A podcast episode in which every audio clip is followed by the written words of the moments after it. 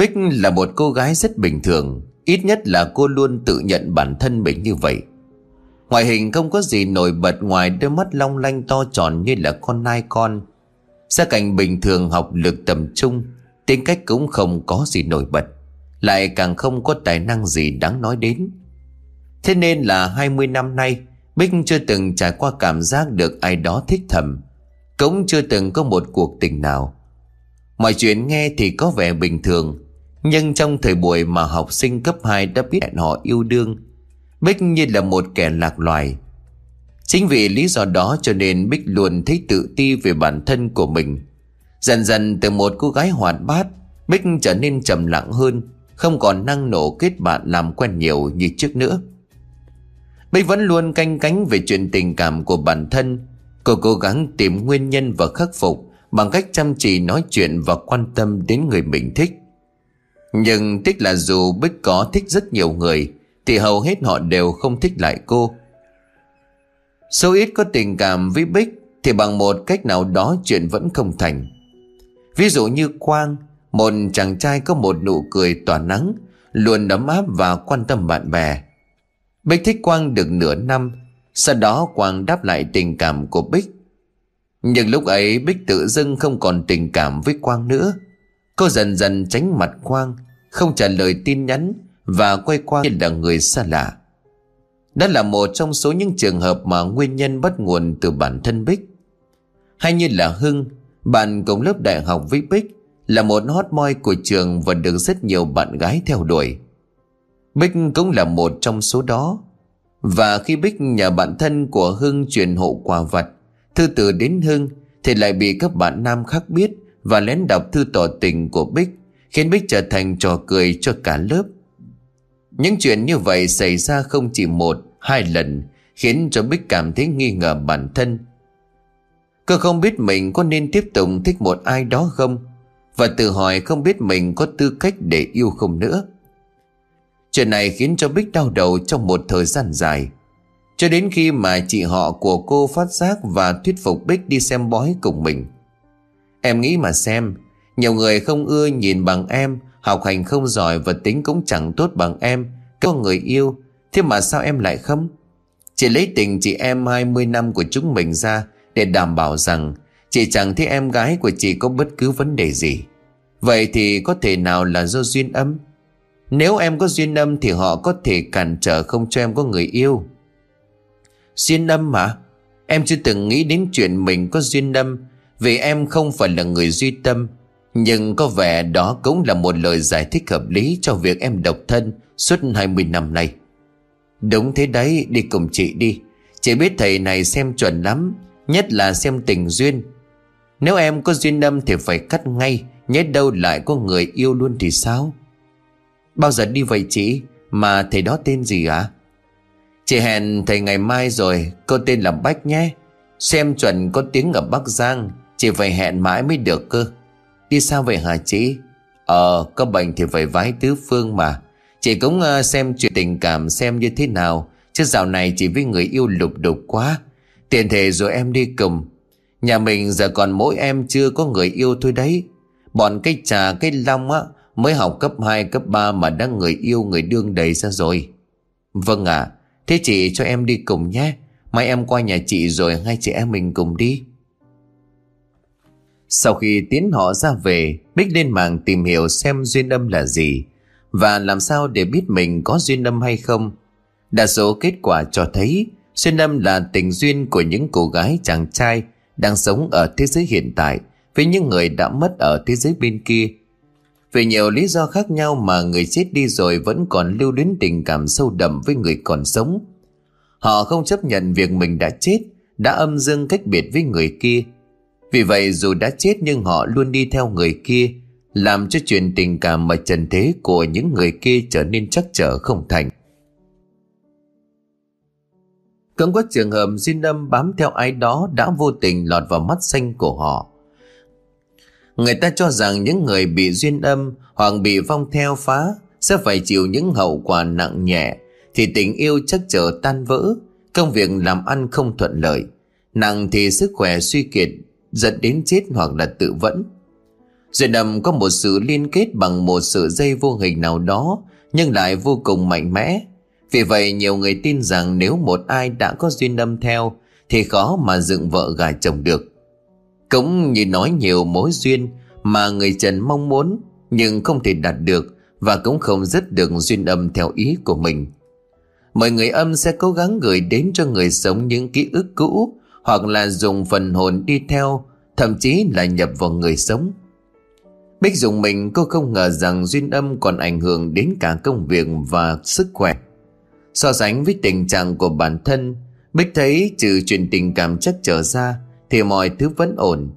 Nhưng biết đâu thời gian sau này duyên âm có ảnh hưởng lớn hơn đối với cô. Bích tìm đọc thêm dấu hiệu nhận biết xem một người có duyên âm hay không. Những người có đường tình duyên chắc trở, yêu ai cũng không thành, hoặc nếu có thì tiến tới hôn nhân, cũng sẽ vỡ tan mà không hiểu vì sao. Tình hình bỗng dưng nóng này có nhiều sự thay đổi lạ lùng theo chiều hướng xấu, không phải do áp lực gia đình và công việc. Thường xuyên xuất hiện trong những giấc mơ gặp gỡ người nào đó, lặp đi lặp lại nhiều lần mà không hề quen biết. Thỉnh thoảng nghe những lời thì thầm, những câu nói mơ hồ bên tai như muốn xúi dục làm một điều gì đó vậy. Cảm giác sợ hãi lạnh lẽo khi nghe thấy kinh kệ hoặc đứng trước di ảnh của Phật của Chúa. Một ly bị cảm thấy trong người mệt mỏi không có sức sống, nhưng khám bệnh thì không ra nguyên nhân nào. Thường xuyên bị đau nhức ở một vị trí nào đó trên cơ thể vào ban đêm, nhưng không phải do bệnh lý gây nên. Bích sợ hãi đánh rời cả điện thoại. Cô thế mà lại có hơn nửa những dấu hiệu kia. Đường tình duyên của Bích cũng chắc trở lận đận vì rất nhiều những lý do không tên. Thỉnh thoảng Bích cũng trở nên nóng nảy và xấu tính vô cớ. Bích cũng thường xuyên ngủ miên man không biết ngày giờ. Cô thường ngủ vào dạng sáng và tỉnh dậy khi mặt trời đã lặn. Và mỗi khi ngủ, Bích đều mơ. Có rất nhiều lần Bích mơ thấy một chàng trai bí ẩn. Nội dung trong giấc mơ rất phong phú. Nhưng có điểm chung là đều làm cho cô cảm thấy hạnh phúc. Vì trong giấc mơ đó chàng trai chính là người yêu của cô. Bích từng mơ thấy bản thân của mình hẹn hò đi xem phim, đi du lịch cùng chàng trai ấy. Dù không nhìn thấy mặt và cũng chẳng biết chàng trai đó là ai. Nhưng Bích luôn có một cảm giác thân thuộc kỳ lạ. Cứ như họ đã quen nhau từ lâu lắm rồi. Không chỉ mơ thấy bản thân làm những chuyện mà những đôi yêu đương thường làm với người yêu trong mộng. Bích còn không ít lần mơ thấy mình và người đó làm chuyện người lớn. Mỗi khi tỉnh dậy từ giấc mơ như vậy, Bích lại cảm thấy cơ thể của mình mệt mỏi đau nhức, như thể cô thực sự trải qua chuyện đấy. Thế nhưng trước khi đọc về Duyên Lâm, Bích chưa bao giờ để những chuyện này ở trong lòng. Cô nghĩ rằng ai cũng trải qua những chuyện như vậy, nên đó là điều bình thường. Nhưng bây giờ cô mới biết được rằng chỉ có số ít bị như vậy và nó cũng không bình thường. Bích vừa lo sợ vừa mong chờ đến ngày mai để đi xem bói với chị họ. Không biết liệu cô có thực sự có duyên âm hay không. Và nếu có duyên âm thì cô nên làm sao bây giờ? Bích cũng không biết mình thực sự muốn cắt duyên âm hay không. Nếu cắt duyên âm, nếu may mắn thì Bích có thể có người yêu. Nhưng mà liệu họ có tốt và mang lại cho cô những ký ức đẹp như trong giấc mơ kia không?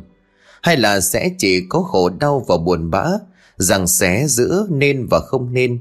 Bích chìm vào trong giấc ngủ. Bích không ngờ trong giấc mơ ấy Bích gặp lại người yêu ở trong mộng. Lúc này Bích và người ấy đang ở trong một quán cà phê. Cậu vẫn cộng thấy mặt của anh ta như thường lệ. Nhưng từ trang phục và khí chất tỏa ra thì có thể biết được rằng đây là một chàng trai có ngoại hình nổi bật. Bích đã nhiều lần muốn nhìn rõ mặt anh ta, nhưng không thể. Cô cố gắng thế nào đi nữa thì cứ như một lớp sương mù che khuôn mặt của chàng trai ấy lại. Hôm nay anh ta có vẻ buồn giàu hơn mọi lần. Em muốn bỏ anh sao? Bích á khẩu, anh ta sao có thể biết được chuyện cô định đi xem bói.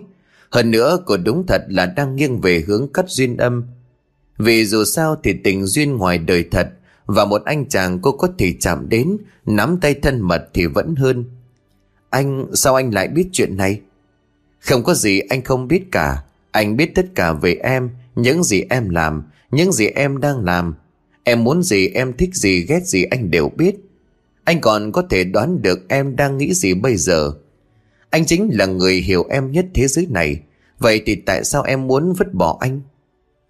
Bích không biết phải nói gì. Cô biết Duyên Âm thường rất mạnh mẽ.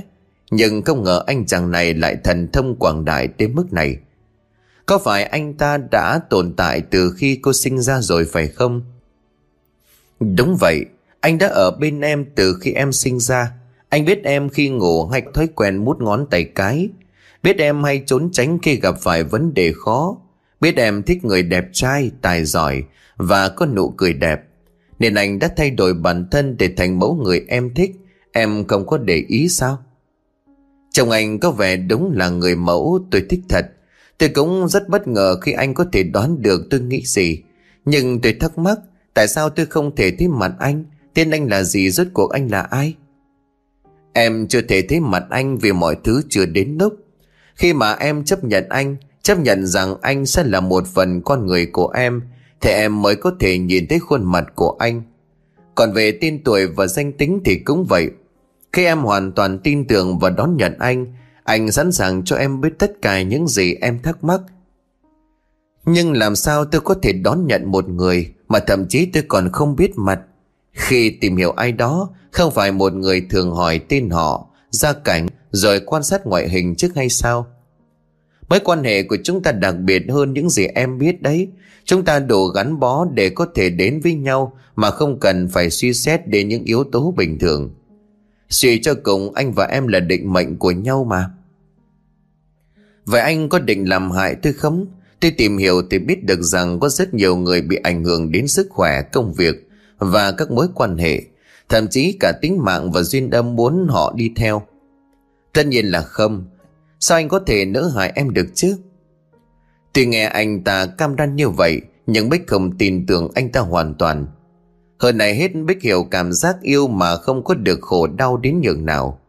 Làm gì có ai khi yêu mà không muốn ở bên người mình yêu Làm gì có ai không từng phút ở bên nhau Đối với tình yêu mà hai người chỉ gặp nhau được trong giấc mơ như vậy Thì lại càng khao khát mãnh liệt hơn Nhất là khi anh ta còn nằm trong tay năng lực Để có thể khiến hai người được thực sự ở bên nhau Tóm lại anh sẽ không hại em Và em cũng đừng bỏ anh Chúng ta là định mệnh của nhau Em đừng trách anh nếu anh có ngăn cản em đến với những người khác.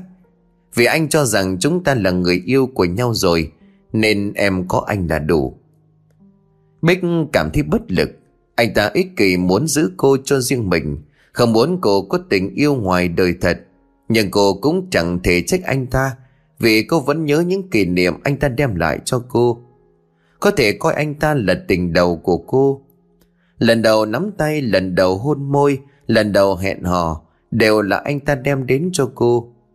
Nói Bích không rung động Không thích anh ta là giả Nhưng cô cũng thấy rất sợ. Vì chẳng ai có thể biết được Tính tình thất thường của Duyên Âm Sẽ phát tác lúc nào. Bích chọn cách im lặng Không đáp lại lời của anh ta. Cô sợ nếu cô từ chối Anh ta sẽ nổi giận và hại cô. Còn nếu đồng ý thì mãi mãi không thể quay đầu lại Bây giờ cô phải đối xử với duyên âm của mình thật cẩn thận, nếu không người chịu thiệt sẽ là cô. Trong giấc mơ ấy hai người lại tiếp tục hẹn hò. Bích lúc này chỉ mong trời nhanh sáng để mình tỉnh dậy. Giấc mơ kết thúc. Cô muốn gặp thầy bói ngay lập tức. Cô muốn biết thêm về duyên âm của mình. Dù có giấc ngủ dài nhưng Bích không hề ngon giấc. Nên sáng hôm sau cô thức dậy với quần thâm đen xì dưới mắt. Chị họ Bích còn trêu cô là muốn gặp thầy bói quá nên mất ngủ. Bích đúng là muốn gặp thầy bói thật, nhưng cô không mất ngủ vì điều đó. Cô ngủ không ngon vì duyên âm. Đồng thời Bích cũng rất lo lắng đến nỗi đổ hết cả mồ hôi tay. Vì đây là lần đầu tiên cô đi xem bói. Và xem bói còn là một việc liên quan đến tâm linh. Tuy Bích không tin quỷ thần nhưng lại rất sợ những thứ đó. Thầy bói là một người phụ nữ khoảng 40 tuổi, có khuôn mặt lạ lùng, bởi vì từ phần mắt trở nên trông cực kỳ đẹp. Cô ta có một đôi mắt phượng trông rất quyến rũ, nhưng lại không có sống mũi và đầu mũi thì cực kỳ to, miệng thì rộng nên trông tổng thể khá kỳ lạ. Ai lần đầu đến đây cũng giống như cháu Trông cô lạ lắm phải không Bích nhận ra mình đã quá bất lịch sự Khi nhìn chằm chằm vào thầy bói từ nãy đến giờ. Cô vội vàng thu mắt vào, bước vào trong. Vì đến sớm nên lúc này trong điện của thầy bói chưa có nhiều khách. Cháu ngồi đi, Đặt lễ trên mâm kia, khi nào đến lượt cô sẽ gọi. Bích và chị họ ngồi xuống góc điện. Đây là căn phòng sáng sủa nhưng không khí lại có vẻ ẩm ướt. Khắp nơi đều có những chiếc bình to đựng đầy tỏi Và nổi bật nhất trên bàn thờ mẫu to. Và cực kỳ hoành tráng giữ phẩm. Trên bàn thờ có rất nhiều hoa quả và lễ lạt. Chị họ của Bích nói đó đều là những con nhang đệ tử mang đến. Vậy thì có thể thấy thầy bói này rất nổi tiếng. Bích quan sát thấy thầy bói xem bói bằng bài. Nam cháo bài 7 lần, Nữ cháo bài 9 lần, Rồi thầy sẽ đọc kết quả từ những lá bài xa Có người thì vui mừng, Có người thì buồn giàu đau đớn rơi nước mắt. Không cảnh giống như đang ở trong bệnh viện. Mọi người đều đang chờ đến lượt để chuẩn đoán và chữa bệnh. Sau khi nghe bác sĩ thông báo kết quả, Có người thì vui, Có người thì buồn bã ra về. Hai chị em đợi một lúc cuối cùng cũng đến lượt của mình. Lúc cháu bài tay cậu Bích run rẩy đến mức Thầy bói phải nhắc đi nhắc lại mấy lần, Bích mới không cháu sai. Cô thầy bói bảo nếu Bích cháu ra lá đầu tiên là chất Bích thì chắc chắn là có duyên âm theo Bích. Và quả nhiên lá đầu tiên là một lá mười Bích. Bích hồi hộp mở các lá tiếp theo. Cô quan sát sắc mặt của thầy bói thay đổi liên tục. Tự hỏi không biết kết quả này là tốt hay xấu. Cũng khó nói đây. Đây là một kết quả không tốt nhưng không xấu cháu hạ Nếu cô đoán không nhầm thì cháu chưa từng có một mối tình nào, Dù rất thích nhiều người đúng không? Dạ đúng. Các đá bài đều cho thấy duyên âm của cháu có một kẻ có ham muốn chiếm hữu và kiểm soát mạnh mẽ, Cho nên họ mới ngăn cản cháu có một mối tình thực sự. Có phải những mối tình không thành của cháu đều kết thúc lạ lùng Và nguyên nhân thì đều không thể nói rõ? Dạ mọi chuyện đúng như cô nói. Nhưng ngoài điểm đó ra, Cũng không hẳn là bất lợi cháu hạ Tuy đường tình duyên chắc chờ Nhưng quả thật duyên âm của cháu đã che chở Và phù hộ cho cháu nhiều. Tuy cuộc đời cháu đến thời điểm hiện tại Đều không có gì nổi bật Nhưng cũng không có gì quá nguy hiểm khó khăn Đó là bởi vì duyên âm của cháu đã thay cháu giải quyết nhiều chuyện Bích không ngờ mọi chuyện lại ra như vậy Vậy thì có thể nói là cô khá may mắn khi có duyên âm như vậy phải không? Cô cũng phải cảnh cáo cháu rằng không được quá gần gũi với duyên âm, không nên chìm đắm quá nhiều. Bởi khi cháu và cả họ đều muốn nhiều hơn và dần dần sẽ dẫn đến hậu quả mà cháu không mong muốn. Vốn dĩ hai người đã có mối liên kết rất mạnh mẽ rồi. Cô nói mối liên kết mạnh mẽ là sao à? Cô cảm nhận được một nguồn năng lượng có thể cháu và Duyên Đâm đã có sự kết nối từ kiếp trước, sau đó kéo dài sang kiếp này. Vậy nếu cắt Duyên Đâm thì với trường hợp của cháu có khó không à? Cháu có tìm hiểu rằng nếu cắt thành công vẫn có thể bị tiếp. Đúng vậy, thế nên là cô cũng không thể nói trước với cháu điều gì. Nhưng mà lần này cũng có thể khó thành công. Vì rõ ràng là duyên đâm hiện tại của cháu rất thông minh, cho nên đoán được cháu có ý định cắt duyên âm nên lần này cháu đến đây Cô không cảm nhận được duyên âm của cháu có đến cùng. Vậy nếu anh ta không đến Thì cô sẽ không cắt được. Đúng vậy. Chỉ khi duyên âm của cháu và cháu cùng hiện diện ở đây Cô mới có thể cắt duyên âm cho cháu. Nhưng mà nếu duyên âm của cháu nhất quyết không muốn rời xa cháu, Thì mọi chuyện phức tạp hơn một chút. Cô sẽ phải tốn nhiều công sức để thuyết phục họ không đi theo cháu nữa. Hơn nữa với tình trạng của cháu thì khá là khó. Kể cả khi cô có thành công cắt duyên âm lần này, Thì cũng khó mà nói cháu sẽ xuân sẻ trong đường tình duyên. Trong vốn là người có dễ dính dáng đến đường âm. Câu nói của thầy bói làm cho Bích chết lặng.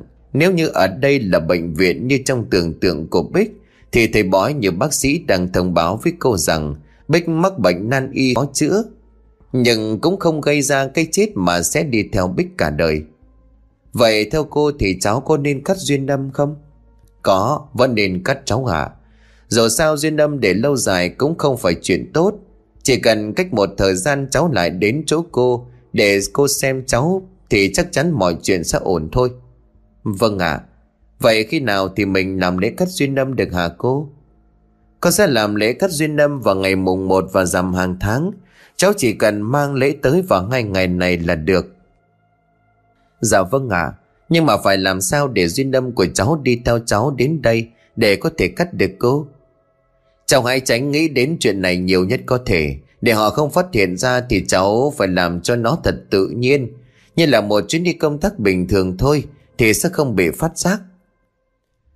Bích trở về nhà, cô cố gắng làm mọi chuyện bình thường nhất có thể. Kể cả chuyện đi chợ hoa hồng để chuẩn bị cho lễ cắt duyên năm vào ngày kia. Thứ hôm đó dù cố gắng thả lòng bản thân, Nhưng khi nằm xuống Bích vẫn cảm thấy người của mình đầy mồ hôi. Đau đầu như là muốn nứt ra, Và tự nhiên cô thấy có một thứ gì đó như là một bóng người đen Đứng ở bên cửa phòng của cô. Cái bóng không có mặt mũi cho nên nhìn hết sức kỳ dị.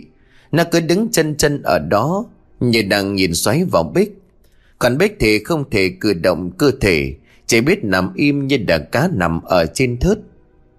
Bích biết mình đang bị bóng đè, Cảm giác sợ hãi lan ra tứ chi, Nhưng lại chẳng thể nhúc nhích. Cũng không thể nói chuyện. Bích ú ớ muốn kêu cứu, Cô nghe thấy tiếng mẹ và em gái nói chuyện đâu đây. Nhưng cổ họng như bị đóng băng Không thể nào phát ra âm thanh gì. Trạng thái hoàn toàn tỉnh táo, Nhưng cơ thể như không còn là của mình vậy, Khiến cho Bích như phát điên. Dần dần Bích thấy bóng đen kia tiến về phía của mình một cách chậm chạp. Nhưng nó cứ lắc lư mà không đi thẳng, Nên trông rất kinh dị. Hai tay của nó dài kỳ lạ, Ngón tay có khi chạm đến đầu gối. Còn đôi chân cũng dài không kém Nên trông có vẻ cao liều nghều. Đỉnh đầu của nó khi chạm đến trần nhà. Đặc biệt là ở các ngón tay ngón chân của nó Những cái móng dài sắc nhọn trên đỉnh đầu Thì có độc một nhúm tóc dài chừng bàn tay. Vì có ngoại hình khá kỳ lạ như vậy Nên trông càng đáng sợ. Và lúc này sinh vật ấy đang tiếp cận Bích. Nó ngồi xuống bên giường và đưa tay sờ lên cổ của Bích. Cổ họng của nó ú ớ gì đó không ra tiếng, có lẽ nó chẳng có miệng và tay của nó dần dần siết chặt. Năm ngón tay bấm sâu khiến cho những chiếc móng tay kia đâm vào cổ của Bích. Bích cảm thấy tưởng như là máu của mình đang từ từ chảy xuống gối, xuống chăn, nóng hổi và nhớp nháp. Bóng đen bóp càng chặt thì Bích lại càng thấy khó thở hơn. Ánh mắt của cô mở dần đi vì thiếu không khí. Khi Bích tưởng rằng mình sắp chết nó liền thả tay ra. Bích hít thở không khí một chút như lâu ngày mới được ra ngoài trời. Và bàn tay của nó thì nhẹ nhàng vẽ những sợi tóc lòa xòa trên mặt của Bích. Phải đối diện với thứ sinh vật này, có lẽ là chuyện đáng sợ nhất trong đời của Bích. Cô cố gắng nói gì đó nhưng mà không thể. Cô chỉ muốn nhắm mắt lại và ngủ tiếp. Nhớ đầu khi tỉnh dậy, Sẽ phát hiện ra đây chỉ là một giấc mơ thì sao Bóng đèn đã bắt đầu ngồi trên người của Bích nó đưa tay chậm chậm vuốt ve khuôn mặt và cơ thể của cô Khiến cho Bích như là tởm lượm cực độ đang bị quấy dày. Và rồi nó dừng lại ở phía ngực trái Nơi trái tim của Bích đang đập liên hồi. Tay của nó ấn mạnh vào vị trí con tim Móng tay đầm sâu xuống như thể muốn moi trái tim của Bích ra. Bích đau đớn quằn quại nhưng lại không thể cử động. Cũng không thể cầm máu, cô chỉ có thể nằm đó nhìn máu của mình xối xả đến khi cô chết. Chính vào thời khắc cận kề của cái chết, thì Bích nhận thấy có người đang gõ cửa phòng của cô. Con ơi, con ngủ chưa? Mẹ muốn nói chuyện với con một lát. Bóng đen quay ra phía đằng cửa và dường như nó rất bất mãn khi bị cắt ngang. Đôi mắt của nó nheo lại nguy hiểm Rồi nó cúi xuống chạm đôi môi của mình vào môi của Bích sau đó thì bóng đen biến mất. Mẹ của Bích mãi thấy con gái không trả lời, Thì tưởng rằng Bích đã ngủ. Bà liền toan đi xuống thì lúc này nghe thấy tiếng của con gái ú ớ. Mẹ của Bích vội vàng mở cửa phòng Và thấy cô đang nằm trên vũng máu. Bà nó ơi, Nhanh gọi cấp cứu nhanh lên, Bích nó bị sao đây này? Bà hoàng sợ chạy đến chỗ của Bích, cố gắng tìm xem máu đang chảy ra từ đâu. Bà hỏi con gái xem có cái chuyện gì đã xảy ra và Bích có thấy đau nhiều không. Nhưng Bích không thể đáp lại bất cứ câu hỏi nào của mẹ mình. Khoảnh khắc nhân viên cứu hộ tới khiêng Bích lên cáng, cô liền ngất liệm đi. Khi Bích mở mắt ra thì cô đang nằm trên giường bệnh. Đối mặt là trần nhà trắng tinh của phòng bệnh và mùi thuốc khử trùng khắp mọi nơi. Bích nhận ra lúc này mình đã có thể cử động, Nhưng mà cổ họng của cô khô khốc và đau đớn như là bị hàng vạn cây kim đâm vào. Bích với tay muốn lấy cốc nước bên cạnh tủ, Thì lúc này bố mẹ và em gái bước vào. Lại trời con tỉnh rồi, Còn có thấy đau ở đâu không? Chị hai ơi, Chị bị làm sao Mà lúc mẹ thấy chị cả người chị đầy máu vậy? Chị còn có vết cào ở cổ và trên ngực nữa. Bác sĩ bảo nếu mà đưa chị đến muộn một chút Thì chị đi đời nhà ma rồi. Cái con bé này ăn nói kiểu gì vậy hả? Chị con là có phúc đấy hiểu chưa? Bích chị vào trong cốc nước. Lúc này bố cô mới nhớ ra, Đưa nước cho cô uống. Sau khi uống nước thì cổ họng của cô cũng khá hơn. Con bị bóng đè. Cái gì bóng đè? Vậy sao con lại bị thương? Bố mẹ của Bích Hoàng hốt hỏi con gái. Ông bà cũng từng bị bóng đè, Nhưng không biết bóng đè lại có thể khiến người ta bị thương như vậy. Bích từ từ kể lại chuyện đi xem bói cùng chị họ, Cho đến chuyện cô bị bóng đen làm hại ra sao. Nghe xong cả bố mẹ và em gái của Bích đều trầm mặc. Vậy ý của chị là cái bóng chính là duyên âm của chị sao? Nếu chị mới chỉ đi xem bói mà nó đã làm hại chị như vậy, Thì đến lúc chị đi cắt duyên âm, Chắc nó định giết chị luôn đấy. Còn nói cái gì đó Phổi phui cái mồm đi. Chị con đã bị thương rồi mà còn nói mấy lời không may mắn. Bích yên tâm đi. Mẹ sẽ đi xem bói thêm một thầy nữa cho con, Để xem có cách nào giải quyết không. Con cứ yên tâm mà nghỉ ngơi. Đêm này em ở lại trông chị nhé. Đêm đó Bích thảo thức không ngủ được. Cổ họng vào bên ngực trái của cô vẫn nhầm nhầm đau, Do thuốc tê đã hết tác dụng. Bích nhìn sang em gái của mình đang ngủ say. Nếu lúc này cô có thể vô tư lự như vậy thì tốt rồi. Chỉ có từng mơ thấy duyên âm không? Bích giật mình đột nhiên cô em gái lên tiếng khi mà cô tưởng nó đã ngủ. Có. Em chưa từng yêu ai nên không biết. Nhưng mà chị mơ thấy nó và chị như là người yêu của nhau. Vậy hai người có từng ý em là làm chuyện đó không? Ừ, có. Vậy thì rắc rối cho chị. Sao vậy? Lúc nãy nghe chị kể em có đi tìm hiểu Thì thầy bói ở trên mạng kia bảo Nếu có con với người âm Thì cắt duyên âm sẽ càng khó có con với người âm á? Vâng Họ bảo nếu mình có những biểu hiện như là chứng bụng khó tiêu, nôn khan, Tức ngực, tức bụng, Tâm trạng thay đổi thất thường, Rồi một thời gian sau mà đỡ Hay mơ thấy sinh con hoặc cơ thể nhẹ nhàng như chút bỏ được gánh nặng, Thì khả năng cao là có con với người âm. Thời gian có con nầm thì không hẳn là 9 tháng 10 ngày như người trần, Nên cũng khó mà biết được. Và những triệu chứng đó cũng gần giống với đau bụng hay đau dạ dày bình thường, Nên càng không thể biết đã có con với người âm hay chưa Và nếu có thì giữa mình và họ đã có một mối liên kết chắc chắn hơn Lúc đấy thì bói phải cao tay lắm thì mới xử lý được Các duyên âm mà không khéo Có khi còn phản tác dụng đích chị Bích những tưởng duyên âm thôi mà đã hoang đường lắm rồi. Hóa ra thì người ta có thể có con với người âm. Và nhớ như Bích từng có con với bóng đen kia thì có phải tình cảnh của cô bây giờ càng nguy hiểm hay không? Có một khoảng thời gian Bích cũng từng thấy mệt mỏi và cáu gắt vô cứ, rồi còn hay chứng bụng và đau nhức ngực. Nhưng cô cũng không nghĩ nhiều vì cho rằng đó là do áp lực học hành. Nhưng bây giờ nhớ lại thì thấy những biểu hiện đó giống với những gì mà em gái kể. Thậm chí là một thời gian sau, Bích còn ốm một trận và khi khỏi ốm thì lại khỏe mạnh như là chưa có chuyện gì xảy ra. Mặc dù muốn biết mình có từng mang thai với người âm như em gái nói không, nhưng Bích lại rất ngại khi mở lời kể chuyện này với mẹ. Nên Bích đành chờ đợi cho đến khi vết thương hồi phục thì lại đến chỗ của cô Bách một lần nữa. Nhưng vấn đề hơn lúc này nếu duy Âm lại giáp tâm làm hại Bích một lần nữa thì sao? Nếu như tối qua không có mẹ Bích thì Bích biết rằng bóng đèn đó có ý định giết chết Bích. Cô chỉ mới 20 tuổi, còn chưa thực sự bước vào đời, cũng chưa từng trải qua một mối tình nào. Chưa bao giờ báo hiếu bố mẹ Chưa làm rất nhiều việc ấp ủ từ lâu Nếu lúc này cô chết đi Thì bao nhiêu dự định đó đều trở nên giang dở Và Bích sẽ phải gắn bó với duyên âm Ở bên kia thế giới mãi sao Chị ơi sao chị không nói gì Không có gì đâu Vết thương lại đau ấy mà Thôi em ngủ đi Mai còn dậy sớm đi học Đợi khi em gái ngồi say Bích lần tìm chiếc điện thoại và hỏi xin chỉ số điện thoại của cô Bách. Tiếng chuông điện thoại chỉ vang lên hai hồi là phía bên kia đã bắt máy. Alo cho hỏi ai vậy? Cháu chào cô à, cháu là Bích đây. Cháu xin lỗi vì con làm phiền cô vào giờ này. Nhưng mà bây giờ cháu có vấn đề rất gấp cần hỏi cô. Không sao, cô nhớ rồi. Bích đến xem duyên âm đúng không cháu? Dạ vâng ạ. À. Hôm nay cháu bị bóng đè vừa bị nó hại cô ạ. À. Ờ, cháu kể thật chi tiết cho cô nghe xem nào.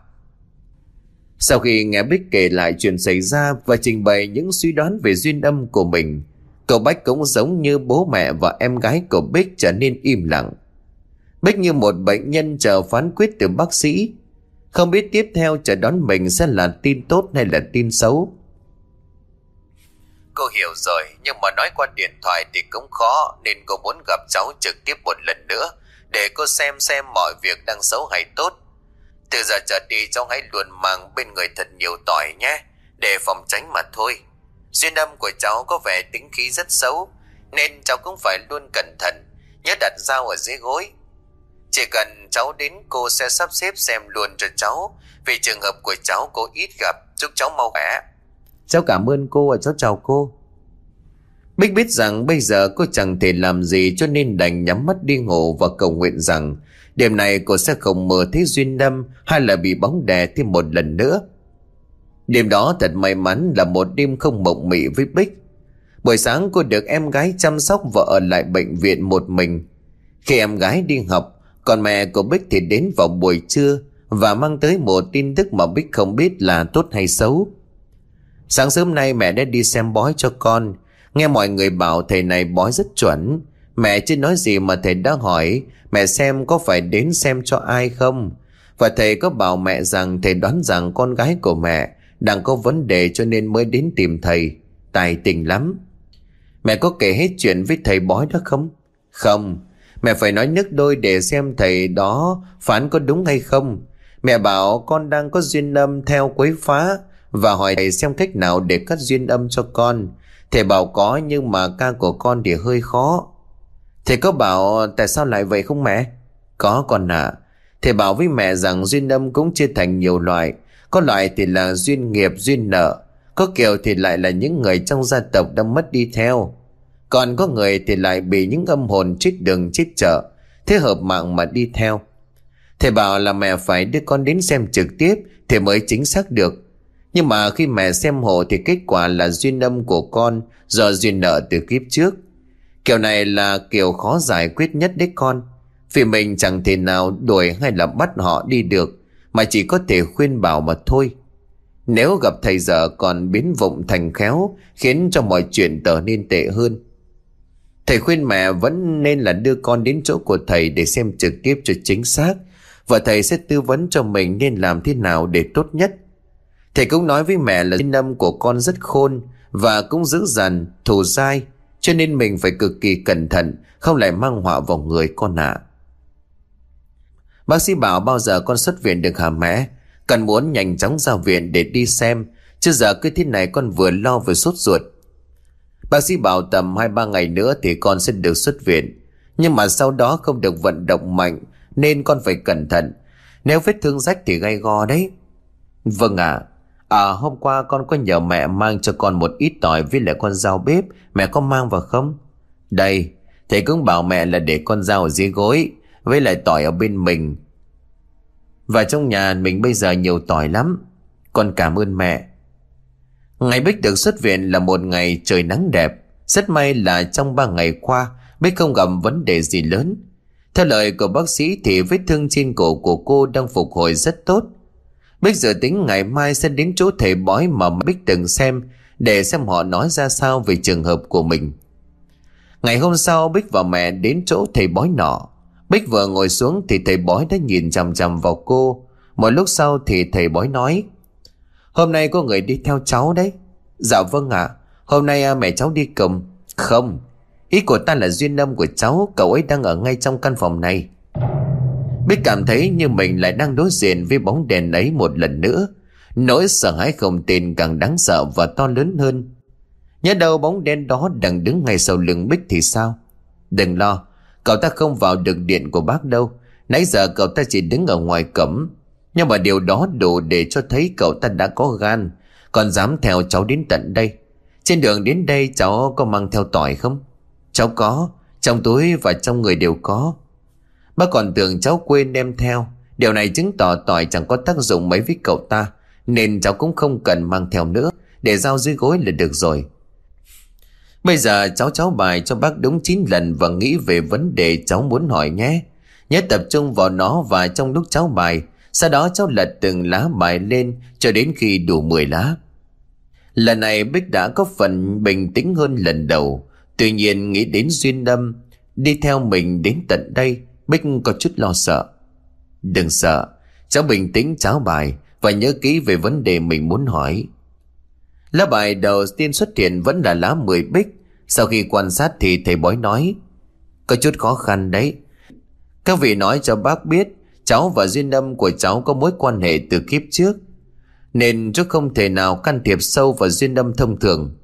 Người này kiếp trước có thể là người thân, bạn thân hoặc là người yêu của cháu. Nhưng mà hai người cuối cùng không đến được với nhau Vì hai bên âm dương cách biệt, Nên cuối cùng vẫn còn dây dưa đến kiếp này. Vì lý do đó cho nên người này gần như là ám ảnh với cháu. Việc cháu có ý định cắt duyên âm khiến cho người nọ rất đau khổ Và thậm chí là còn muốn cháu chết đi để hai bên được đoàn tụ. Suy cho cùng thì việc mình làm vẫn còn nhớ tất cả ký ức, Nhưng mà người còn lại thì không là một chuyện rất tàn nhẫn.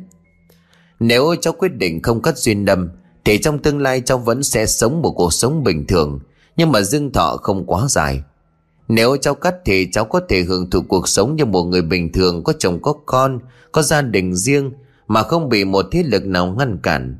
Làm gì cũng bó chân bó tay như bây giờ. Tuy nhiên việc này thì cũng phải đi kèm với cái giá khá đắt. Nếu thành công thì không sao, nhưng nếu thất bại nhẹ thì cháu sẽ thường xuyên bị bóng đè hơn, nặng thì liên tục đến sức khỏe công việc. Vì vậy nên cháu phải suy tính rất cẩn thận, xem cháu muốn điều gì. Bác sẽ cho cháu thời gian để suy nghĩ. Hôm nay là ngày 12 Còn 3 ngày nữa là đến rằm. Nếu cháu muốn thì cháu có thể thực hiện lễ cắt duyên âm này vào ngày rằm tháng này. Vì suy cho cùng nếu đã muốn rút ra, Thì nên làm càng sớm càng tốt, Đêm dài lắm mộng cháu ạ. Mọi chuyện gần giống như là em Bích kể hôm nọ. Duyên âm của cô đúng là từ tiền kiếp Cho nên việc giải quyết cũng không hề dễ dàng chút nào.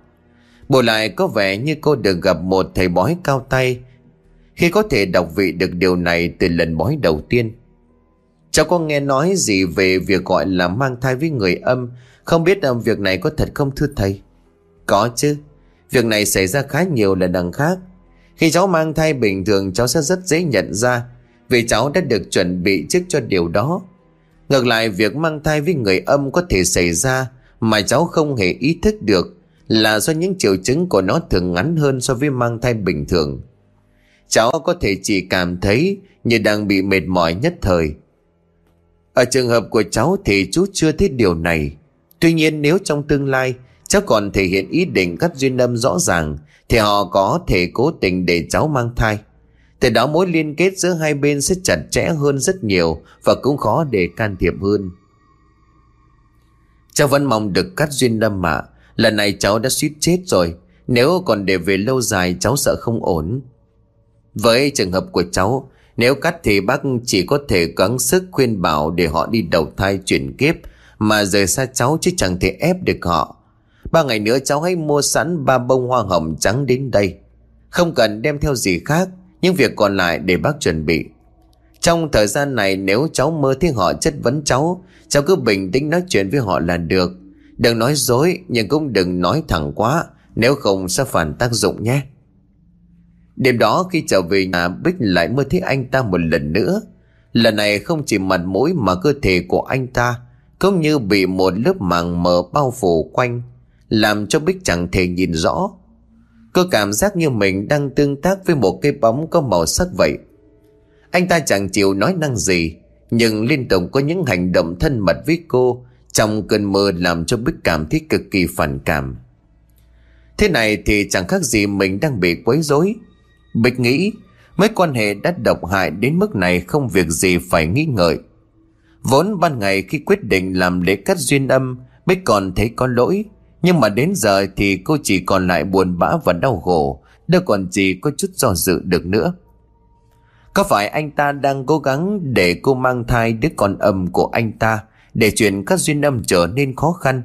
Hay là anh ta chỉ muốn chút giận vì cô có ý định ấy? Rồi là phương án nào thì cũng thật là ích kỷ. Mẹ Bích nói đúng, Không bao giờ nên gần gũi người âm, Vì tính tình nhiều người cực kỳ thất thường và khó đoán. Ta chẳng thể can thiệp thay đổi được họ, Nên biện pháp tốt nhất là tránh được càng xa càng tốt. Ba ngày sau, Bích tắm rửa sạch sẽ, trang điểm nhẹ, Cầm ba bông hoa hồng trắng mà thầy dặn. Cô đến nhà của thầy bói cùng mẹ. Hôm nay có rất nhiều người đến đối diện, Đa số là các cô gái trẻ tầm tuổi Bích. Có lẽ cũng gặp vấn đề với Duyên Lâm, Cho nên đến tìm thầy giúp đỡ. Trong lúc mà chờ thầy chuẩn bị lễ, một cô gái bắt chuyện với Bích. Chị cũng đến đây cắt duyên năm mà. Vâng ạ, chị cũng vậy à Chị cứ gọi em là Nam. Em sinh năm 97 Thế thì em phải gọi chị là chị rồi. Năm nay em 20 hả Em tên là Bích. Duyên âm của em có vấn đề gì sao? Duyên âm của em hơi khó giải quyết Vì họ theo em đã lâu rồi chị. Còn chị thì sao? Em thấy đấy Chị đã 25 rồi nhưng hãy yêu ai thì người đó không ngoại tình thì cũng lợi dụng chị. Cuối năm ngoái tưởng cuối cùng cũng lấy được chồng, hóa ra anh ta nghiện cờ bạc. Bố mẹ của anh ta chỉ chờ chị lấy con họ về để chị thay họ trả nợ. Nói đến chị vẫn tức ảnh ách đây này. Bạn chị thấy vậy thì mới bảo đi xem bói, xem có phải bị cái gì theo không. Xem vào mới biết duyên âm chết đường chết chợ theo phá em mà. May mà nó chưa ảnh hưởng đến công danh sự nghiệp thì chị đã biết mà đi cắt rồi. Em nghe nói trường hợp của chị thì dễ. Nhà thầy bắt nó đi là được chị nhỉ? Ờ, nếu khuyên bảo nó không chịu nghe thì phải vậy. Nhưng mà nhé, còn những à, thầy chưa vững thì còn chẳng tìm được âm để mà đưa các vị binh ấy đi. Mà quan trọng là thầy phải nhờ binh bảo vệ mình và hướng dẫn mình từ bảo vệ mình sau này. Vị binh của các ngài các vị không thể bảo vệ mình cả đời được em ạ. À. Lúc họ rút đi thì mình lại bị âm mới theo. Chỉ thấy thầy xem kỹ và chuẩn, còn có tâm với mọi người, bảo thầy cũng cao tay, nên chỉ tin tưởng là cắt được. Chứ như bạn chỉ cắt 5 lần 7 lượt còn chẳng xong. Ôi em không biết là cắt duyên đâm có phức tạp như vậy. Thầy chỉ bảo chuẩn bị ba bông hoa hồng nên em nghĩ cũng đơn giản. Ờ thì lễ đơn giản nhưng phức tạp là phức tạp ở bản thân thầy mà làm lễ đấy em ạ. À. Họ phải khéo và có tâm thì mới dàn xếp được đâu vào đấy. Một buổi họ còn cắt cho cả tá người như chị em mình mà. Vâng ạ. À, nói chuyện với chị em mới biết em còn chưa tìm hiểu nhiều. Em chỉ đi xem thấy có gì thì đi cắt cho an toàn. Chị thấy trông em nhợt nhạt ốm yếu. Sao nãy em bị người âm quấy? Ồ sao chị biết? Thỉnh thoảng chị cũng bị em ạ. Nó còn cứ đè nghiến ra cơ. Mình tức lắm nhưng mà có làm được gì đâu. Hồi đấy chị chẳng làm ăn được gì, Người thì gầy sọp cả đi. Mãi đầu tháng đi xem bói, thầy bảo cắt được, Chị mới yên tâm, ăn uống được trở lại. Đấy, em cũng vậy đó chị. Em còn bị nó hại phải đi bệnh viện đây. Em vừa ra viện là em đi cắt luôn cho nó yên tâm, Chứ để mãi như vậy thì khổ quá. Chuẩn đấy em. Ôi thôi thầy gọi vào rồi, Tí nữa cắt xong chị em mình nói chuyện sau nhé. Bích và mọi người tiến về phía điện. Lúc này trong điện đã được trang hoàng khắc hẳn so với lần trước Bích tới. Trên những bức tường là những cầu đối đỏ bằng loại chữ mà cô không hiểu. Mới một chỗ có một cặp búp bê được buộc hai tay vào nhau bằng một sợi chỉ đỏ. Thầy bói nói rằng mỗi người hãy chọn cho mình một chỗ tương ứng với một cặp búp bê. Bích tiến đến phía cặp búp bê ở gần mình nhất, ngồi xuống và quan sát hai chú rối này. Không phải nói nhưng mà tay nghề làm hình nộm ở đây rất khá. Hai con búp bê bằng rơm tuy không cầu kỳ, nhưng trông sống động và đáng yêu. Có lẽ là hai hình nộm này tượng trưng cho người nam và người nữ trong mối quan hệ tình cảm. Mỗi tay của một con búp bê được nối với một đầu của sợi chỉ đỏ. Có lẽ là để biểu thị cho sợi tư hồng nối duyên của ông Tư bà Nguyệt Trăng Lúc này thầy bói đã bắt đầu lên đầm Thầy hát những bài hát có giai điệu rất hay, Nhưng phần lớn mọi người đều không hiểu ý nghĩa. Và sau đó nhanh chóng chuyển sang khấn vái một tràng gì đó rất dài. Bích nhận ra thầy đang đọc tên của từng người trong căn phòng này, Và cầu xin các vị đưa binh đi bắt các duyên đầm đi khỏi đây. Đến lượt tên Bích thì thầy bói đổi sang giọng điệu thương lượng. Khuyên lợn duyên âm hãy vì lợi ích của cô mà rời đi, Để đến kiếp sau tốt hơn. Có được mối nhân duyên khác Sau khi gọi tên hết một lượt, Thầy bói vươn tay lấy một cây kéo, Đi một vòng tới vị trí từng người một đang ngồi Ông ấy dùng cắt đứt những sợi chỉ đỏ nối giữa hai hình nộm và tiếp tục dùng kéo đó cắt những sợi tơ hồng vô hình xung quanh các cô gái đến làm lễ. Như là để biểu thị đã cắt đứt duyên âm của họ. Bích những tưởng lễ cắt duyên âm phải phức tạp và tốn nhiều thời gian. Tuy nhiên gần hai chục người trong căn phòng đó chưa đến một tiếng đồng hồ đã mọi chuyện xong xuôi. Lúc này Bích đang ở cùng một cô gái di chuyển ra bên ngoài. Nhưng một số thì vẫn ở lại. Bích tò mò cho nên bèn quay sang hỏi cô gái bên cạnh, Chị ơi Ờ không phải nghi lễ đã xong rồi sao? Sao họ còn ở lại đây? Em biết đến đây cắt duyên âm lần đầu đúng không? Vâng ạ. Thế em chưa biết là phải. Ở đây mỗi khi cắt duyên âm xong Mà có mong muốn lấy chồng hoặc hẹn hò trong thời gian tới Thì tiếp tục gọi lại làm lễ Thầy sẽ nối duyên trần cho đấy Em hiểu rồi à em cảm ơn Bích quan sát thấy trong số những người ở lại cũng có chị gái mà bà ấy cô nói chuyện phía bên ngoài. Cô suy nghĩ một lúc rồi quay trở lại vào bên trong. Thầy ơi, bây giờ mọi người đang làm lễ nối duyên trần tiếp à? Đúng rồi, cháu có muốn làm lễ sao? Vâng à, không biết bây giờ cháu muốn làm thì còn kịp không ạ? Kịp chứ cháu, bác vẫn còn hình nộm đây. Cháu đợi một chút sẽ có người sắp xếp cho cháu một đôi hình nộm mới và viết sớ cho cháu. Cháu đặt lễ ở trên bàn thờ kia Khoảng nửa tiếng nữa lễ sẽ bắt đầu Đến khi ngồi xuống thì vị trí được chỉ định Bích mới nhận ra mình vừa đưa ra một quyết định quá là vội vàng Lúc ấy cô chỉ nghĩ rằng sau khi cắt duyên âm xong thì cũng nên đón chờ một duyên trần thực sự Nếu có người giúp đỡ trong việc này thì lại càng hay Nhưng lúc này đã viết sớ xong Lê cũng đã đặt vào trước mặt của Bích lại là ngay hình nộm như là lúc nãy.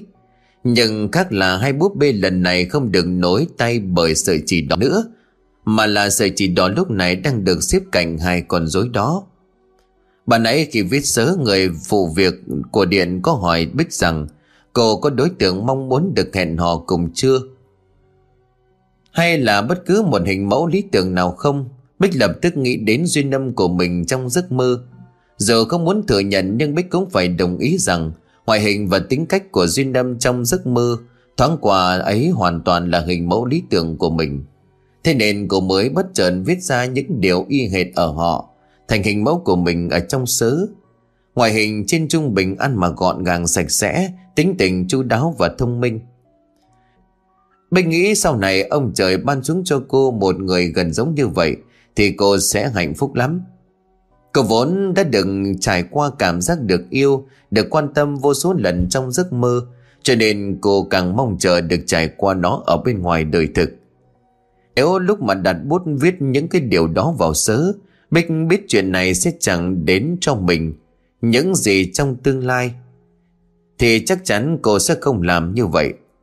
Nhưng đó là chuyện của tương lai còn Bích hiện tại đang rất náo hức thực hiện lễ nối duyên trần để có người yêu càng sớm càng tốt. Ngày lễ nối duyên diễn ra giống như là lễ cắt duyên đầm bàn nãy. Chỉ là nội dung thầy đọc khác đi. Thay vì xin các vị điều binh đưa âm duyên đi, thì xin các vị tác thành cho đôi trai gái để họ được vẹn toàn hạnh phúc trong tương lai. Sau đó thì thầy đi đến từng chỗ một, rồi thầy đích thân buộc sợi chỉ đỏ vào tay của hai con búp bê, như thể dùng sợi tơ hồng xe duyên cho đôi trai gái vậy. Sau khi xong lễ, thầy Bích dặn đem ba bông hoa hồng trắng đặt dưới gối trong hai tuần lễ. Hết hai tuần mọi chuyện sẽ đâu vào đó và cô có thể có tình duyên mới sớm thôi. Nghe vậy bức cực kỳ vui mừng và thấy tràn đầy hy vọng vào tương lai. Sau khi về nhà cùng mẹ Bích đặt ba bông hoa hồng dưới gối và yên tâm đi ngủ, Suốt một tuần sau đó cô không mộng mị cũng không bóng đè. Bích cảm thấy chưa bao giờ đời mình trở nên bình yên như bây giờ. Một tuần sau đó nữa tức là hai tuần kể từ khi cắt duyên đâm và làm lễ nối duyên trần Bích bỏ ba bông hoa hồng trắng ra khỏi gối và bắt đầu sinh hoạt như bình thường. Một hôm khi đang trong lớp ở trường đại học, Bích chú ý đến một chàng trai khôi mô trong lớp. Ngồi cách Bích chỉ hai hàng ghế và có vẻ như các cô gái còn lại trong lớp không giống như Bích. Khi mà nhìn chàng trai ấy chăm chăm suốt cả ca học. Thế vậy thì Bích biết mình chẳng bao giờ có cơ hội với người như vậy. Họ sinh ra đã tỏa sáng như vậy Đời nào lại chịu để ý một cô gái tầm thường như cô Nhưng Bích cũng mắc không biết Chàng trai này học ở khoa nào, Lớp nào mà Bích chưa từng nhìn thấy trước đây. Đồ đẹp trai cỡ này thì đáng ra phải trở thành hot boy của trường từ lâu. Kể nghĩ vậy nên Bích đã quay sang hỏi bạn về thông tin của chàng trai ấy Thì biết được cậu ta tên Hưng. Đáng ra là sinh viên năm nhất, Nhưng Hưng có bằng IELTS Cho nên Hưng được chuyển lên học năm 2 với Bích. Không những đẹp trai lại còn giỏi giang, Thế này thì chắc sát gái lắm đây. Bích nghĩ thầm mình vẫn còn đang vẩn vơ suy nghĩ Về việc cậu ta vừa thông minh vừa dễ dãi. Nhìn như thế nào thì đột nhiên Hưng quay mắt lại. Nhìn đúng về phía của Bích, Cậu cười với cô một cái thật tươi Thay cho lời chào. Bích sững sờ, Chuyện gì vừa xảy ra như vậy? Hưng đang cười với cô. Hai người đâu có quen biết với nhau. Cô bạn ngồi bên cạnh Bích thì hít một hơi thật dài, Rồi ôm lấy cánh tay của Bích lắc mạnh kích động nói, Bích à bạn ấy cười với tớ kìa. Cậu xem có phải là cười với tớ không? Trời đất ơi đẹp quá. Cười cũng đẹp trai quá mà. Đúng vậy cậu ta có thể cười với các bạn xung quanh Bích mà không nhất định phải là cô. Như vậy nên là Bích cũng thấy an lòng hơn, nhưng đồng thời lại hụt hẫng đôi lúc. Vì cô chưa biết bao giờ sẽ được đóng vai lọ lem Được chàng hoàng tử chọn và hưởng thụ ánh mắt ngưỡng mộ Của bao cô gái khác. Khi tàn lớp thì mọi người đều túm tụm lại về phía của chàng trai đó. Có lẽ đang hỏi xin thông tin liên lạc Về tài khoản mạng xã hội đây mà. Bích nghĩ người đẹp đúng là đã đi đâu, Nhưng cũng thù ông hút bướm. Nhưng đứng lúc này, Chàng trai rẽ đám đông bước ra và bước về phía của Bích. Bạn dì ơi, Bà có ờ, phiền không nếu như mà hai chúng mình nói chuyện một lúc? Bích đưa người có phản ứng chậm chạp. À, à được thôi. Cậu muốn nói chuyện gì ở đây hay ở đâu? Ờ mình về phía đó nhé. Chúng ta vừa đi vừa nói nhé. Mình đang à, về phía căng tin Còn cậu thì sao? Ờ mình cũng đi về phía đó. Vậy thì tốt quá rồi.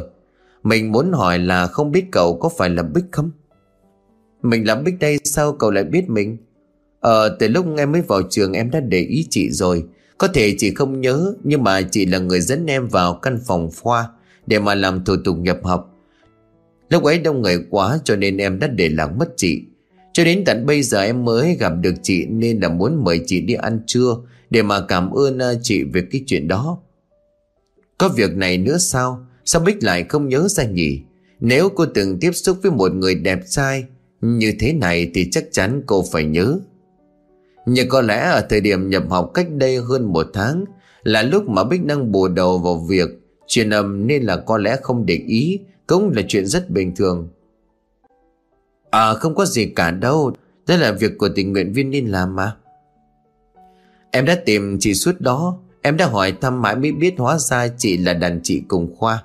Thế nhưng mà một, hai tuần trước em đến lớp học Mà không thích chị đâu. Hỏi các bạn cùng lớp thì cũng không ai biết chị đi đâu cả. Cho nên là em chỉ có thể chờ. May quá cuối cùng hôm nay em cũng gặp được chị. Không hiểu sao Bích có một ảo tưởng rằng Đây chính là chàng trai mà thầy bói đã nối duyên cho cô. Ở cậu có mọi yếu tố mà Bích mong muốn. Đẹp trai có năng lực, có duyên Và cả tốt bụng nữa. Cô mong Hưng sẽ là mối tình đầu của mình. Hai người hàn huyên một hồi rồi cùng đi ăn trưa. Ở bên Nâng thì Bích thấy thoải mái, cực kỳ và cười mở. Coi như trở thành một con người hoàn toàn khác So với Bích trước đây. Đến mẹ của Bích cũng phải nói rằng Dạo này cô đã thay đổi rất nhiều. Rõ ràng đây là một sự thay đổi tích cực Mà nhờ Hương thì Bích mới có được. Nhưng cùng lúc với việc Bích đang đứng cảm thấy vô cùng hạnh phúc Vì tình cảm đang chiếm nở này, Thì đột nhiên một số chuyện xung quanh cô Đang có xu hướng chuyển biến xấu đi. Bố mẹ và em gái của Bích tranh ngược với cô, Liên tục gặp những chuyện không may và đều là những tay nạn nhỏ. Tuy không ảnh hưởng đến sức khỏe quá nhiều, Nhưng lại rất phiền phức và dài dẳng, Làm cho ba người không còn thời gian đi học và đi làm nữa.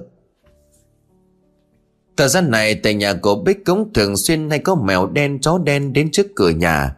Chúng nó cứ đứng ở ngoài cổng rồi nhìn chằm chằm vào bên trong khiến cho Bích sờn tóc gáy.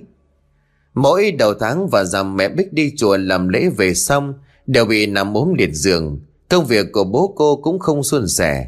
Em gái thì bệnh tật quấn thân cho nên gầy đi trông thấy. Cả nhà chỉ có một mình Bích còn khỏe mạnh và bình thường. Bích biết được rằng có chuyện gì đó đang xảy ra, nhưng cô không thể biết là chuyện gì, cho nên đành đến điện của thầy bói một lần trước để nhờ xem thầy có cách gì giải quyết được không. Sau khi Bích kể lại chuyện này với Hưng, Hưng bèn tỏ ý rằng muốn đến chỗ của thầy bói, cùng Bích để Bích không phải đi một mình. Bích rất cảm động nên đồng ý rất nhanh. Đến nơi Bích thấy sắc mặt của Hưng tái đi, trông như là đang ốm nên không hỏi hỏi xem cậu có ổn không. Em có sao không? Nếu em thấy không ổn thì tụi mình về nhé. Em không sao à? Có lẽ ở đây mùi hương khói hơi nồng, ở đây một tí là quen thôi. Hai người tiến vào phía điện xem Thầy bói vừa nhìn thấy Hưng ở bên cạnh Bích liền đứng dậy, Gọi Bích ra một chỗ nói chuyện riêng. Bích thấy như vậy thì khó hiểu. Thầy gọi cháu ra đây có chuyện gì? Cậu bạn hôm nay đến cùng cháu là ai?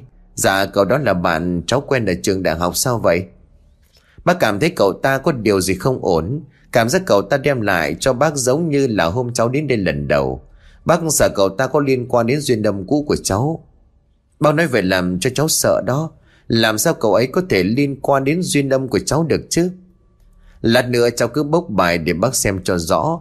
Nhưng mà cháu phải nghĩ lại xem, Có phải cậu ta xuất hiện sau khi mà cháu cắt duyên âm không? Và khi cháu cắt gặp gỡ cậu ta, Thì xung quanh cháu có những cái chuyện kỳ lạ xảy ra không? Lời của thầy bói nói như là cảnh tỉnh Còn như vén được lớp sương mù đang trong mắt của mình. Đối diện với hiện thực đầy tàn nhẫn Hưng xuất hiện hai tuần sau khi cô cắt duyên đâm. Cùng lúc đó gia đình cô cũng đã xảy ra vô số chuyện lớn nhỏ. Vẻ mặt không đúng đắn của Hưng khi bước vào trong điện. Vậy mục đích của cậu ta nặng nặc muốn theo cô đến đây là vì gì? Giả vờ như là không có chuyện gì xảy ra, Bích tiến vào phía bên điện Nơi Hưng đang đứng một mình. Thầy gọi chị ra có việc gì vậy? À thầy hỏi chị xem dạo này em gái chị thế nào? Hôm trước còn bé cũng đến xem cùng chị. Bích thấy trong mắt của Hưng lóe lên một ánh sáng kỳ lạ rồi biến mất tức khắc. Cậu mong tất cả cũng chỉ là do mình hiểu lầm Hưng mà thôi. Vẫn cứ cháu như lần trước cháu nhé, Bình tĩnh thôi. Lần trước Bích còn có thể bình tĩnh nổi Trên lần này Hưng, Một người mà rất có thể đang giấu giếm điều gì đó mờ ám ngồi bên cạnh, nên Bích vô thức run rẩy khi cháu bài. Lúc này Hưng nhẹ nhàng đặt bàn tay lên tay của Bích giúp cô bình tĩnh hơn. Là lùng lá bài đầu tiên mà Bích bốc vẫn là lá mười Bích như hai lần trước. Vậy mà cô vẫn còn duyên âm. Nhưng rõ ràng là lần trước thầy bói đã cắt duyên âm thành công cho Bích Và sau đó cậu cũng thấy rất ổn. Duyên âm của cháu chưa đã cắt thành công, Nhưng nghe là vấn đề lần này, cháu gặp còn lớn hơn nữa. Xuyên âm của cháu lúc đó đã đồng ý với chú rằng sẽ rời xa không đi theo cháu. Thế nhưng mà đồng thời cậu ta cũng không đi đầu thai chuyển kiếp, mà chuyển sang chờ đợi cháu ở dưới hình dạng khác. Một chàng trai xấu số đã bị cậu ta chiếm đoạt thân xác để tiếp cận. Tôi nói không sai chứ anh Hưng. Bích giật mình, cô quay phát lại từ đằng sau. Cô không ngờ rằng anh ta có thể dai dẳng đến mức như vậy. Chiếm cả thân xác của người Trần để đến với cô quả thật quá nguy hiểm. Sao anh lại làm như vậy với tôi? Tại sao hả? Câu đấy tôi phải hỏi em mới đúng đấy. Mắt của Hưng đỏ ngầu, mặt cậu ta vặn vẹo trông thật đáng sợ. Lúc này Hưng đâu còn dáng vẻ của cậu con trai hiền lành ngày thường. Chồng cậu ta giống như là quỳ đòi mạng. Tôi đã yêu em hết lòng từ kiếp trước đến kiếp này. Thế mà em năm lần bảy lượt chỉ muốn vứt bỏ tôi để đến với thằng khác. Em còn coi tôi là mẫu bạn trai lý tưởng. Cho nên ghi vào sớ rằng muốn tìm một thằng giống như tôi đúng không? Em coi tôi là gì? Nơi em dài sâu hả? Tôi không cho phép. Bích ôm mặt những giọt nước mắt chảy dài qua những kẽ tay. Vậy nên anh mới tiếp cận tôi dưới hình thức này. Phải, Đây không phải là kiểu em thích. Ta sẽ khiến cho em yêu nó, Sau đó dùng nó để làm em đau khổ đến chết mới thôi. Đó là cây giá của việc trêu đùa tôi. Bích thừa nhận rằng cô cũng có phần không đúng trong chuyện này. Thế nhưng mà anh ta nhất định phải trừng phạt cô bằng cách làm cô tan vỡ trái tim sao? Thôi đi, Cậu làm vậy là đủ rồi. Giờ ta hỏi cậu Cậu có đồng ý trả thân thể cho chủ nhân cái xác này không? Cậu đã nhập vào nó quá lâu. Nếu còn kéo dài thì cả cậu và cậu nhóc này Cũng đều sẽ bị hồn phi phách tán. Lúc đấy sẽ có là một xác hai mạng đấy. Làm trò như vậy đủ rồi. Tại sao ta lại phải kéo thêm nhiều người vô tội? Vào trong cái chuyện này làm gì cơ chứ? Chàng trai này, cả em gái này và bố mẹ Bích. Họ đã làm gì có lỗi với cậu Mà cậu nỡ lòng chút giận lên họ được? Thầy bói góm ghém lên Hương. Hương chồng có vẻ cực kỳ hung dữ. Những người khách khác tới xem bói cũng xứng sờ trước cảnh tượng này. Ông hỏi tôi vì sao ư? Các người, tất cả các ngươi đều phải trả giá. Thế giới này nợ hai chúng ta một lời giải thích. Chính vì thế giới này mà chúng tôi phải sai nhau cả kiếp trước và kiếp này. Các người đúng là đồ chết tiệt. Cậu đang sống bao nhiêu năm rồi? Cuộc đời của cậu chỉ có mối tình yêu thôi ư? Chúng ta phải sống để hạnh phúc để tận hưởng Chứ không phải là để đầy đọa nhau. Lần trước khi mà tôi thuyết phục cậu rời bỏ Bích Cậu cũng có vẻ quen biết nhiều lắm. Tôi không ngờ cậu lại là người như vậy. Vậy thì tôi chẳng còn cách nào khác ngoài biện pháp mạnh để cậu rời đi mà thôi. Bích nghe vậy thì liền biết được rằng nếu thầy bói thực sự ra tay, Thì Hưng sẽ biến đi mãi mãi. Cô hét lên ngăn cản thầy. Từ từ đã, Cháu có chuyện muốn nói với Hưng. Hãy để cháu thử. Cháu tin rằng cháu có thể khiến cậu ấy đổi ý. Đổi ý ư? Em vẫn còn gọi tên là Hưng. Rõ ràng em chẳng bao giờ muốn tôi tồn tại. Anh im miệng đi, Chúng ta ra ngoài nói chuyện. Lần này Bích chạy ra cảm nhận trông Hưng có vẻ hơi khác thường. Một sắc mặt, cậu ta u ám. Xếp mặt có hai cái bọng mắt to và thân như là thức đêm khuya lâu ngày. Da mặt và trong mắt vàng khẽ như người bệnh gan, Bích liền vội vàng hỏi, Anh sao vậy? Có vấn đề gì với cái xác sao? Chiếm thân thể cậu ta quá lâu Thì cũng phải đến lúc nó vấn đề thôi. Sao em sát cậu ta hả? Anh có thôi đi được không? Lúc này rồi mà anh còn tâm trí để mỉa mai tôi. Cả anh và cậu ta đều sắp không xong. Anh không nghe thích thầy bói nói sao? Nếu như anh không ra khỏi cái xác càng sớm càng tốt, Thì sớm muộn gì cũng một xác hai mạng. Dù tôi hận anh vì anh quấy dày Thậm chí muốn giết chết tôi, Nhưng tôi không ghét anh. Tôi không muốn anh chết. Dù tôi thậm chí còn chẳng biết tên và khuôn mặt thật của anh. Nhưng những ký ức vui vẻ hiếm hoi của tôi Đều là do anh mang lại, rồi chỉ là trong giấc mơ. Anh nghe tôi nói rõ đây, Tôi không muốn anh hồn phi phách tán, Tôi muốn anh tồn tại đầu thay chuyển kiếp. Tôi sẽ chờ anh ở kiếp sau. Bây giờ thì tôi muốn buông tha cho cậu trai này, Muốn buông tha cho cả hai chúng ta. Chúng ta khổ như vậy là đủ rồi, Đừng có làm liên lụy đến người khác nữa. Hưng sững sờ bao lời mắng trời thậm tệ chưa kịp nói ra, Đã bị anh ta nuốt ngược vào trong. Anh không thể ngờ được rằng Bích lại tệ đến vậy. Anh tưởng rằng cô ghét anh, hận anh, Chỉ muốn anh biến mất Để được cặp kèm bên bạn trai mới. Anh không ngờ cô cũng lại là một cô gái có tình, có nghĩa như vậy. Hưng nhớ lại kiếp trước. Tựa như là rất lâu rồi lúc ấy anh và cô gái đang đứng trước mặt còn có tất cả của nhau. Hai người còn trẻ dài và ngây thơ tốt đẹp đến nhường nào. Chính vì vậy cho nên anh mới chấp nhất với cô đến thế, Chấp nhận không đầu thai để được ở mãi bên cạnh cô. Lần đầu tiên sau bao nhiêu năm, Thì Bích mới khiến cho anh ta tự hỏi rằng Quyết định ngày ấy của mình có đúng hay không? Có phải việc anh chọn ở lại vẫn luôn khiến cô đau khổ hay không? Và khi rời xa anh, cô vui vẻ đến vậy. Có lẽ Bích đã làm được việc mà ngay cả thầy bói cũng không làm được. Cô đã làm Hưng thay đổi ý định. Có lẽ anh sẽ rời đi một cách nguyện. Được, anh sẽ rời đi. Nhưng anh sẽ trả lại thân xác cho chàng trai này. Anh nhất định đợi em ở kiếp sau.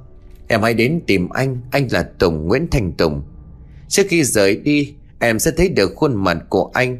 Anh sẽ cầu xin để hai ta được gặp nhau trong kiếp sau. Tạm biệt em, Ngọc Bích. Vừa nói xong câu đó thân thể của Hưng sụi lơ. Bích vội gọi thầy bói để giúp đỡ Hưng tỉnh dậy. Anh ấy đi rồi thầy ơi. Thầy có thể quan sát được cháu làm tốt lắm. Bây giờ cháu sẽ lập tức sắp xếp đồ lễ cầu hồn cho Hưng. Nếu để chàng trai đáng thương này đợi thêm nữa, Thì quỷ sai sẽ tới đường hắn để mất. Khổ thân thật, dương thọ còn chưa tận, Nhưng xui xẻo bị cuốn vào chuyện này. Sau đó thì không còn chuyện của Bích nữa. Tất cả mọi lễ đều được thầy bói lo liệu đâu vào đó Thầy bói còn nói rằng chuyện này có chút khó khăn Tuy nhiên ông sẽ cố gắng để cứu lấy mạng của Hưng Mỗi khi âm sai đến cầu hồn đều sẽ cho linh hồn người chết được nhìn lại thân thể của mình lần cuối. Chúng ta sẽ chờ đến lúc này để ra tay, giành lại linh hồn của Hưng từ tay của âm sai. Mọi chuyện sau đó là những chuyện hoang đường nhất mà Bích từng được chứng kiến. Vì vấn đề an toàn nên Bích phải nấp vào một góc để quan sát mọi chuyện. Cô thấy một tay âm sai đi đến, bên cạnh là âm hồn của Hưng đang ngơ ngác. Thầy bói đã đốt một ngọn đèn dầu bên cạnh Hưng và ngay khi mà âm sai xuất hiện, ông liền liên tục gọi Hưng để cậu biết được rằng mình chưa chết mà nhập lại thân xác. Hưng, Hưng, Dương Thọ chưa tận, mau nhập vào thân xác. Ở nhà có ba mẹ, có trường, có bạn bè đang chờ đợi cậu mau lên quay về. Âm hồn của Hưng tuy ngơ ngác nhưng không hiểu chuyện gì. Nhưng khi nghe tiếng gọi thì cũng tiến dần lên về thể xác. Lúc này mặc cho quỷ sai có ngăn cản như nào thì cậu vẫn bước tiếp và cuối cùng trở về hoàn toàn với thể xác của mình. Quỷ sai tức tối rời đi. Bích trộm lau mồ hôi chuyện này đã vượt qua ngoài sức tưởng tượng của cô. Quá ảo diệu. Một lúc sau thì Hưng tỉnh dậy, cậu không nhớ những chuyện đã xảy ra. Cứ không hiểu tại sao mình lại xuất hiện ở đây. Bích cũng không giấu giếm gì mà kể hết tất cả mọi chuyện đã xảy ra cho Hưng biết. Nghe xong thì Hưng khiếp sợ hồi lâu. Đối với một người bình thường theo chủ nghĩa vô thần thì những chuyện như vậy là quá hoang đường và lạnh lùng. Cậu nhất thời chưa thể tiếp nhận ngay được. Sau đó Bích đưa Hưng về nhà. Trước khi đi cô không quên nói lời cảm ơn thầy bói. Cảm ơn thầy nhiều lắm. Nếu không có thầy không biết bây giờ cuộc sống của cháu ra sao. Thực sự cảm ơn thầy rất nhiều. Không có gì cháu về đi. Đàn nạn không chết ạt có phúc về sau. Hãy sống tốt và đối xử tốt với Hưng nhé. giờ không hiểu câu cuối của thầy bói có ẩn ý gì, nhưng Bích cũng không hỏi lại, cô lặng lặng đưa Hưng về nhà. Hai năm sau, Bích và Hưng tay trong tay đi dạo trên bờ biển. Lúc này cô chợt nhớ lại câu nói cuối cùng của thầy bói. Có lẽ lúc ấy ông đã thấy được giữa hai người có một sự liên kết nào đó nên mới dặn cô đối xử tốt với Hưng. Một điều nữa Bích cũng không ngờ được là sau khi biết hết mọi chuyện mà Tùng đã gây ra, Hưng cũng không dần chó đánh mèo lên Bích mà trái lại còn đối xử tốt với cô như một sự an ủi giữa hai người đồng bệnh tương niên. Hưng thực sự cũng khá giống với hình mẫu lý tưởng của Bích. Vì thế mà ít lâu sau đó, Hưng ngỏ lời yêu Bích và hai người đã ở bên nhau đến nay đang ngót nghét hai năm. Bích cũng nhớ lại đêm ấy, cái đêm mà chàng trai một lần nữa xuất hiện trong giấc mơ của cô, cho cô thấy dung nhan thực sự của mình. Hóa ra những tường của cô rất đẹp trai, rất ấm áp, khi cười còn có hai má lúm đồng tiền ngọt ngào hai bên má. Anh cười và nói lời tạm biệt cô lần cuối, hẹn cô cả hai gặp nhau vào kiếp sau. Cô khóc và cuối cùng tiếp đi trong vòng tay của anh. Từ đó đến nay đã hai năm, Bích Hưng và cả Tùng nữa Cô tin rằng cả ba đã thay đổi rất nhiều Từ kiếp này cô và Tùng không đến được với nhau Nhưng cô còn có Hưng Và cô mong rằng mình sẽ gặp cả hai người ở kiếp sau Cô dì ơi cô đánh dây khăn này Bích quay lại thấy một chàng trai đang nở một nụ cười tỏa nắng và hai chiếc má lúm đồng tiền đang cầm chiếc khăn hồng cô đánh rơi tiến về phía cô Cảm ơn anh nhiều lắm Chiếc khăn này rất quan trọng với tôi đây là món quà cuối cùng bà ngoại tặng cho tôi trước khi bà mất. Không có gì đâu. Tùng nhìn về cô gái, đây là cô gái có đôi mắt đẹp nhất anh từng thấy. Một đôi mắt to tròn long lanh như nai, làm cho cô trông cực kỳ khả ái. Tôi không biết anh tên là gì ạ Tôi có thể hẹn anh đi ăn trưa để cảm ơn anh vì chiếc khăn này. Ờ tôi tên là Thanh Tùng, Nguyễn Thanh Tùng. Còn tôi là Ngọc Bích, Trần Ngọc Bích. Cảm ơn anh một lần nữa. Giờ chúng ta đi luôn được không? Được chứ, đi thôi. Ánh nắng ban trưa ấm áp kéo dài, Bóng đôi trai gái để sánh vai bên nhau. Ngay cả ông mặt trời cũng đang chúc phúc cho họ. Như thể ai cũng biết được rằng Họ sẽ hạnh phúc trong tương lai.